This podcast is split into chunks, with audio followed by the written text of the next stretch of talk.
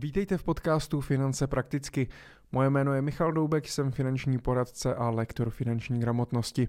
Již přes 10 let pomáhám ostatním pracovat s jejich penězi, učím je finančně plánovat a efektivně dosahovat finančních cílů. Dnes bych se chtěl pobavit na téma hypoték a předčasného splacení uh, úvěru na bydlení, protože uh, ty otázky dostávám poměrně dost často. Eh, nejenom od lidí, kteří plánují pořízení vlastního bydlení a svoji první hypotéku, ale hlavně od lidí, kteří už hypotéku nějakou dobu mají a mají koupenou eh, nějakou nemovitost a přemýšlí, jestli mají část hypotéky nebo celou hypotéku splatit předčasně, a nebo raději například volné peníze investovat eh, a vedle toho budovat nějaký, nějaký majetek. No a ptají se samozřejmě, co s tím, jestli to teda udělat, neudělat, proč to udělat, proč to neudělat.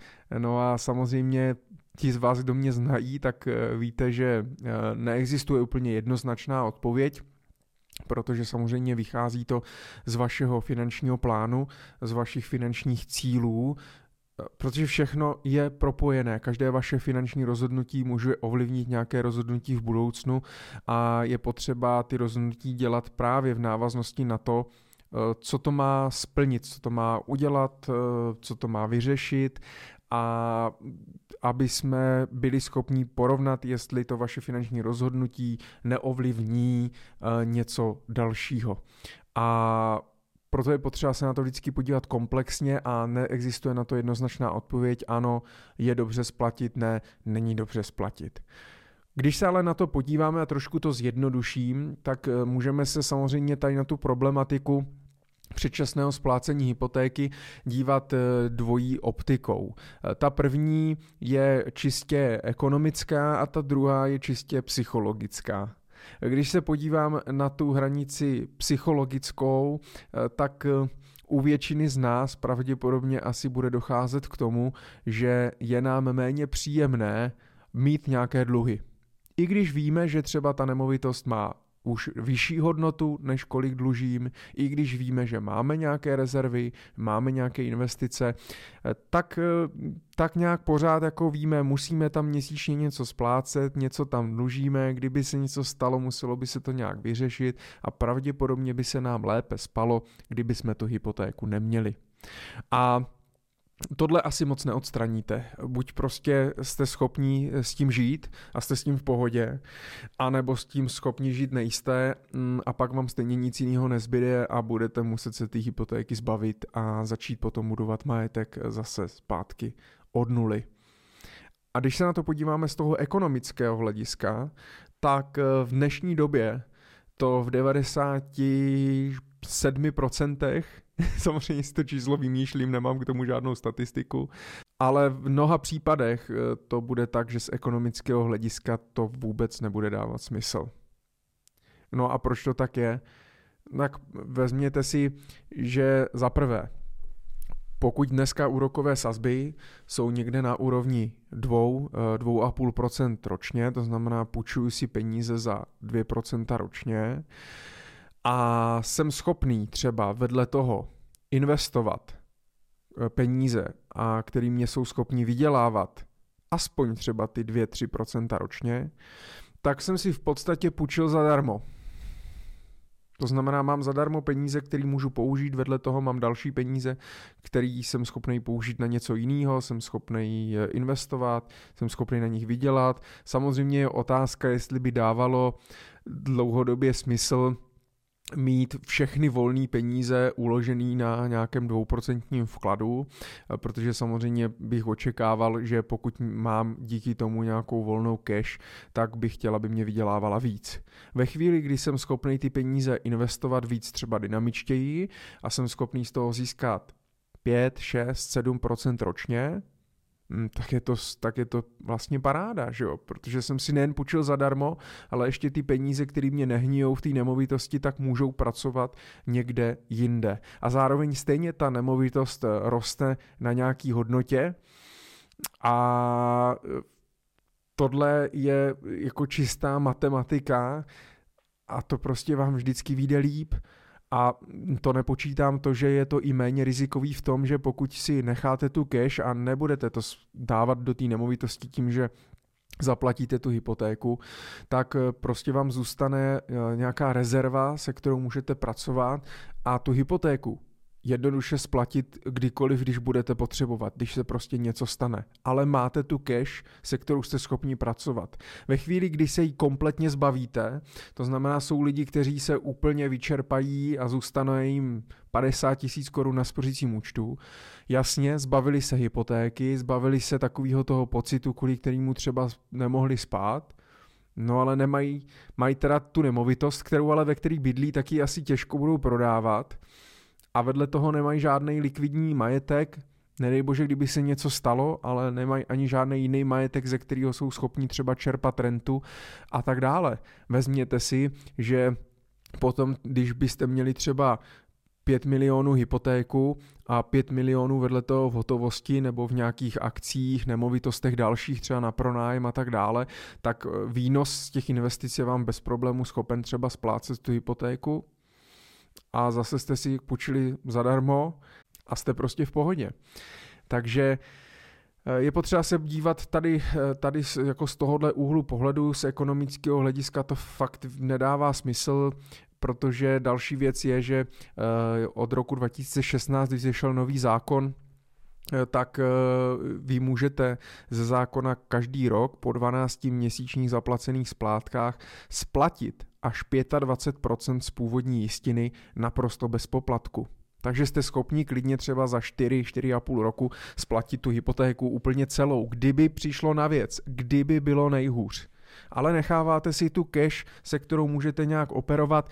Já nevím, já bych byl asi jako klidnější, radši bych ty peníze měl v nějakých investicích, a vlastně mi, to, eh, vlastně mi to nevadí, že ten dluh mám, ale přesně tady hraje roli i ta psychologická, psychologická hranice. Další věc je samozřejmě inflace. Pokud se obávám vysoké inflace nebo vyšší inflace, tak samozřejmě inflace je vždycky lepší pro dlužníky. To znamená, že pokud já mám půjčeno peníze za 2-2,5% a inflace dlouhodobě bude za 3%, tak se mě to v podstatě e, smaže. Vemte si, že máte třeba zafixovanou hypotéku na 10 let za 2% a máte každý měsíc stejnou výši splátky. No a dneska se to pro vás možná zdá hodně, ale za pět let to bude eh, v reálném vyjádření eh, mnohem menší částka a s tím je taky potřeba počítat že pro vás je prostě lepší, eh, když dlužíte. A samozřejmě, pokud to máte zajištěný tou třeba nemovitostí a tak dále, neříkám, že se máte zadlužovat na auto a kreditky a půjčit si spotřebitelský úvěr na dovolenou a na dárky a tak dále, protože samozřejmě rozlišujeme potom špatné a dobré dluhy eh, a přijde mně, že ta hypotéka na to vlastní bydlení anebo na investiční nemovitost přijde eh, mezi ty dobré dluhy, pokud s tím samozřejmě umím nějak eh, pracovat. Já jsem taky rozebíral v jednom z, eh, z předchozích dílů, když jsem řešil, jestli nový rodinný dům nebo finanční nezávislost, tak jsem i řešil s jedním klientem, že uh, splácel, uh, nebo si každý rok chtěl splatit část té hypotéky a tam je i důležitý, jestli se rozhodnete snížit si splatnost té hypotéky nebo snížit splátku a zase uh, Jedna věc je nějaká ekonomická výhodnost, nevýhodnost, druhá věc je, jakou to má návaznost na ty finanční cíle. To znamená, co já tím chci získat, co tím můžu ztratit a musí to být vždycky v nějaké koncepci, musí to být vždycky s ohledem na ten finanční plán a na další finanční cíle. Ten finanční plán mě totiž pomáhá v tom, abych věděl, jak se mám finančně rozhodnout, aby to neohrozilo ty moje finanční cíle, protože mm, mně se může zdát z toho jednoho jediného úhlu pohledu, že to je správně, No a za pět, za deset let uh, si budu říkat, jo, byl jsem blbec, že jsem to takhle udělal, že jsem to splatil nebo nesplatil a podobně.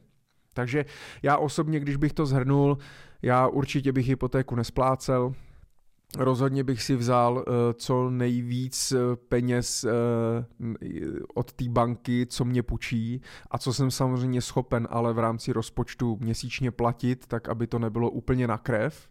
Ale rozhodně bych nešel do varianty, že bych si půjčil co nejmíň a co nejvíc keše vlastní bych do toho dál. Rozhodně bych prostě natáhl co nejdelší, nejdelší splatnost, abych měl co nejmenší splátku, co nejmenší zatížení a byl jsem schopný u toho třeba investovat pravidelně Eh, na kapitálové trhy a tím si vedle toho budovat další eh, nějaký eh, majetek a kapitál, ze kterého jsem schopný čerpat rentu. A tak to bych asi nad tím přemýšlel. Já vím, že to asi není úplně třeba jednoznačná odpověď, Určitě vám neodpovím, pokud něco takového řešíte, tak pravděpodobně teď si říkáte, no, možná mě teda zamotal ještě víc hlavu, eh, než jsem měl, ale zkuste se na to podívat z pohledu toho i ostatních finančních cílů, jak to cítíte, jestli jste schopni investovat. Zase jsou lidi, kteří mají averzi vůči riziku, nechtějí investovat, mají strach investovat, neumí investovat a tak možná potom dává logiku tu hypotéku prostě splatit a tím si, to, tím si to umořit. Je to škoda, ale zase na druhou stranu asi tím nic neskazíte. Vždycky, když si necháte aspoň nějakou rezervu, aby to fakt nebylo, že se kompletně vyčerpáte z hotovosti, jenom abyste se zbavili hypotéky, tak je to vlastně, tak je to vlastně v pohodě. Důležitý nebo nejdůležitější nakonec je prostě nedělat to zbrkle, to finanční rozhodnutí, sepsat si to, sepsat si pro a proti, a případně to s někým skonzultovat. No a samozřejmě, pokud to řešíte, tak můžete využít i konzultaci se mnou. Dělám individuální konzultace jak živě v Brně, tak i online eh, v rámci celé republiky, takže stačí se podívat na moje webové stránky www.michaldoubek.cz, kde najdete víc informací. Tak pokud vás k tomu něco zajímalo ještě, tak mě klidně dejte vědět, napište mi na e-mail poradce zavináč michaldoubek.cz nebo na sociální sítě. Já vám budu držet palce, abyste se případně rozhodli správně, abyste se nenechali zlákat nějakýma emocema, nějakou panikou a tak dále a snažili se rozhodnout hlavně racionálně, nedělat ty impulzivní rozhodnutí, který byste třeba mohli v budoucnu litovat. Držím palce, no a až budu mít něco na srdci, tak já se zase ozvu, tak brzy naslyšenou.